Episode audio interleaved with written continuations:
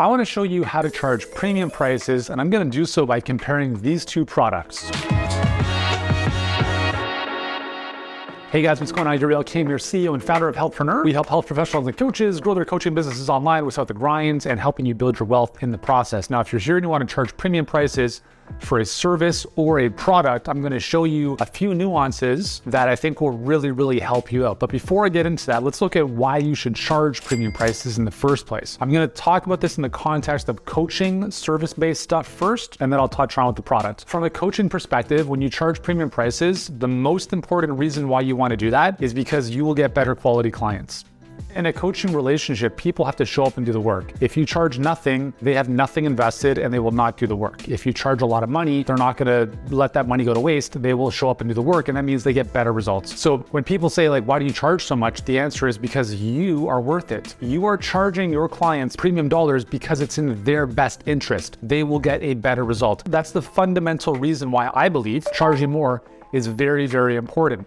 The second reason, obviously, is for you, the business owner. You'll just have way better margins, more profit, and because your company revenue will grow, you know, all things being equal, you'll have more money to spend to acquire more clients, to build a great team, to build a great business that produces even better deliverables and experiences for your clients. So everyone wins when you charge premium prices. If you've ever stayed in the Four Seasons Hotel, you know, it's like north of 750 bucks a night. Very different experience than Motel 6, which is what, 90 bucks a night? And the thing with pricing is no one says you have to price this way. Like no one says like You can't charge that much.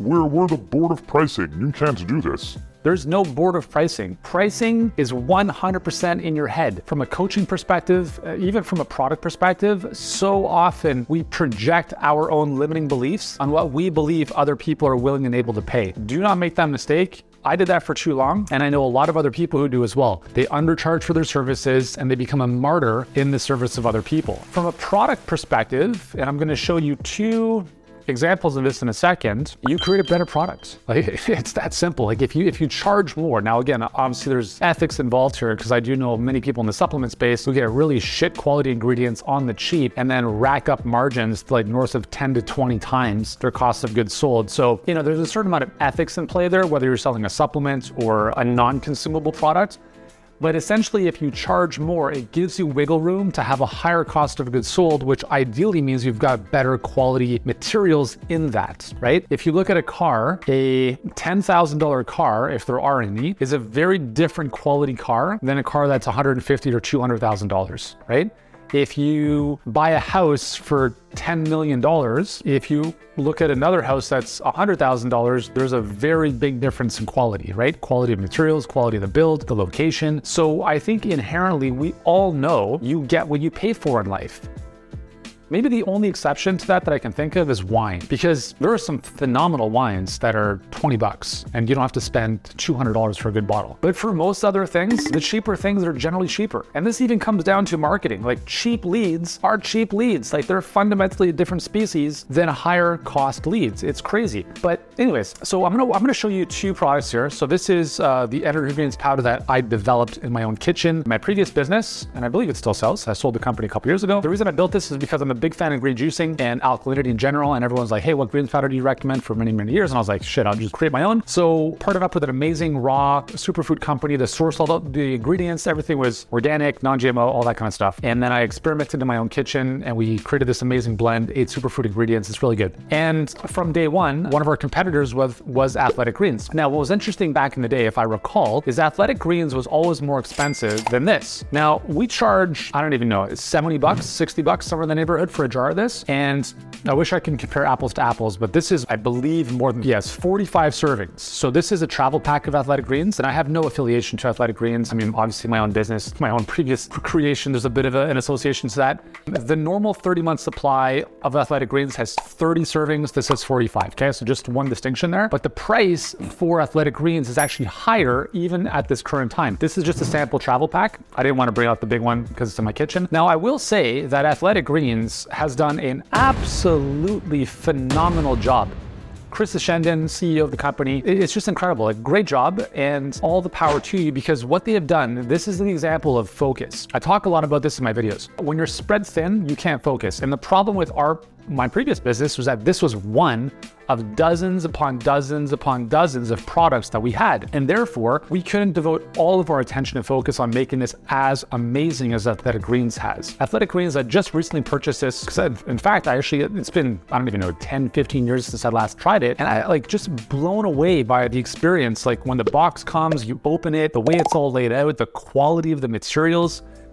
Well done. Like, well done to the highest level of like I'm very seldomly blown away by customer experience, user interface, stuff like that. But Athletic Greens has absolutely nailed it.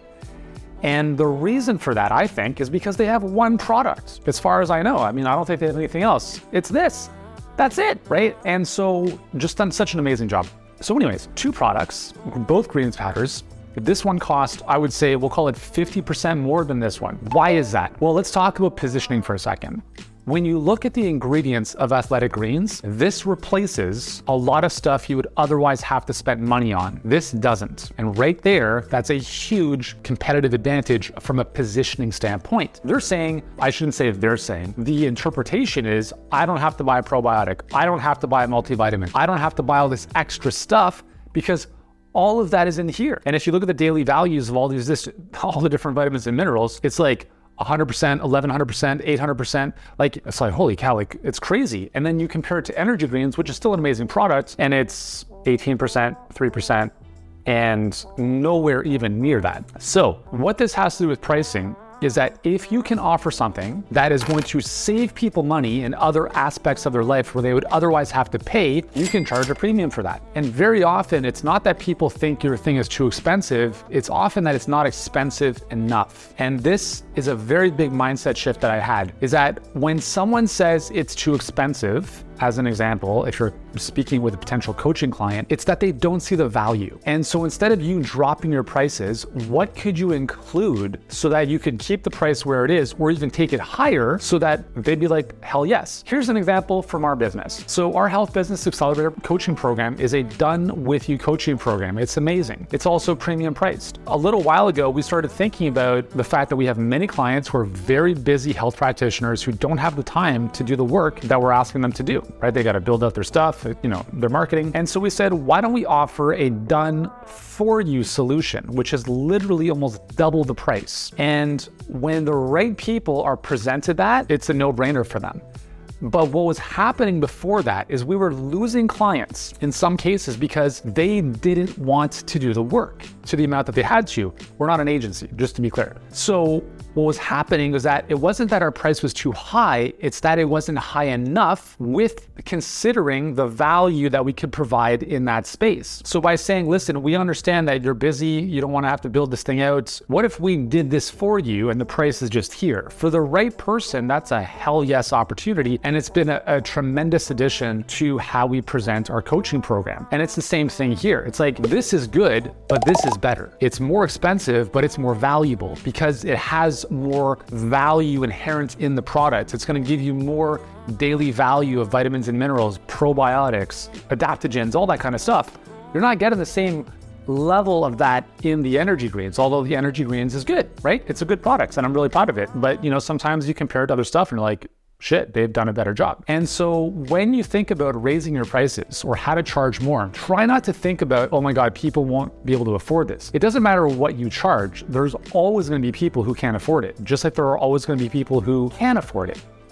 Airlines have business or first class, and economy, right? Most airlines do. And if you look at the plane, most of the plane is economy, and there's a small percentage at the front that's business or first class. But here's the thing is they make the most profit on those limited number of seats at the front of the plane. However, what's interesting is that the most trafficked route on the planet is New York, Los Angeles. And a number of years ago, American Airlines was flying the A321, I believe, or the A320 from New York to Los Angeles, and I believe it was 10 times a day. Now, what was interesting about this plane is almost the entire plane was business class. And they did this because they recognized that it was the most profitable routes and it was the route that you had a lot of business people, celebrities, media personalities going back and forth, back and forth, and therefore they wanted a better experience. So this route, and they also have JFK to San Francisco, which I believe is very similar. This route is now almost exclusively business class, at least on American. I'm sure there might be some other airlines, but from what I remember and recall, that was part of the reasoning behind that. So, had they not introduced a premium solution, there would have been many unhappy travelers in that process. And this is what I want you to think about is not about how do people afford me, it's how do I work with the right type of people that I want to work with and that are going to be a joy to work with and from a financial perspective are going to bring the most value in terms of dollars into your business so you can have more profit, so you can create a better experience. And if you have a better experience for them, well, guess what? They're going to use you more often or come back you or work with you more often as opposed to not.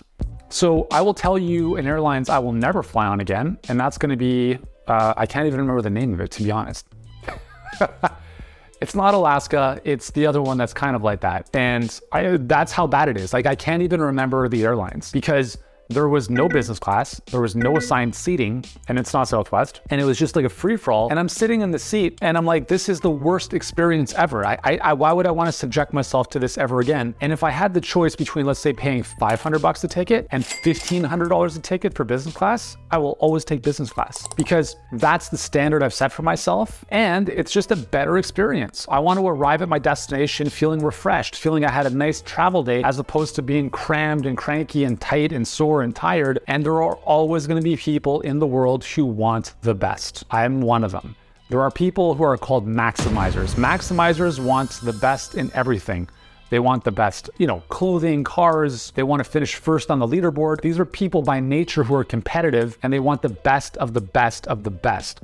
And it's a lot of fun to work with people like this because they are high performance individuals. But when you price your stuff too low, you literally just bypass them. Like they're not even interested in anything that's a lower price. So, as an example, when I bought my McLaren, I bought the McLaren because number one, it's an amazing car to drive, but second, because there's an element of exclusivity. Very few people have McLarens compared to Lambos and Ferraris. And for me, being a maximizer, someone who wants the best in every aspect of my life, that was part of the ego boost that I would get around having something that was exclusive. And this is what you have to think about with premium pricing is there are a very large number of people who want the best. They want the best experience, they want the best results, they want to brag to their friends that they work with the best trainer, the best coach, the best whatever, and that's part of who they are. Now, at the other side of the spectrum is Walmart and Costco and the the beaters that have you know three flat tires. You don't have to serve that audience.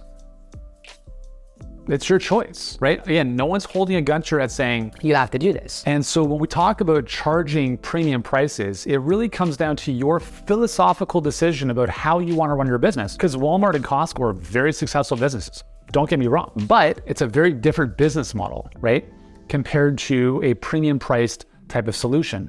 But for me, I like creating experiences and user experiences that are just at another level. You know, it's a very different experience going into a McLaren dealership and having a personal relationship with everyone there because I'm one of only a couple people in Toronto that have these cars compared to going to even BMW, which I also have, and you're just another number, right? So when premium pricing comes into the equation, it's not just about the value someone's getting. It's not just about the fact that you can provide a better quality of service and more stuff for them that's going to ultimately help them get a better result. It is the self identity that they are tapping into, the self identity of feeling special, exclusive, you know, different from everyone else. And this is also what designer brands tap into, right? A Gucci bag, I don't even know the thousands of dollars that it costs. Why do they wear or use Gucci bags that cost that, that are maybe not even that great quality? Maybe some of them are, I don't know. Or even wear t shirts with, you know, Louis Vuitton and for 700, 800 $100,000.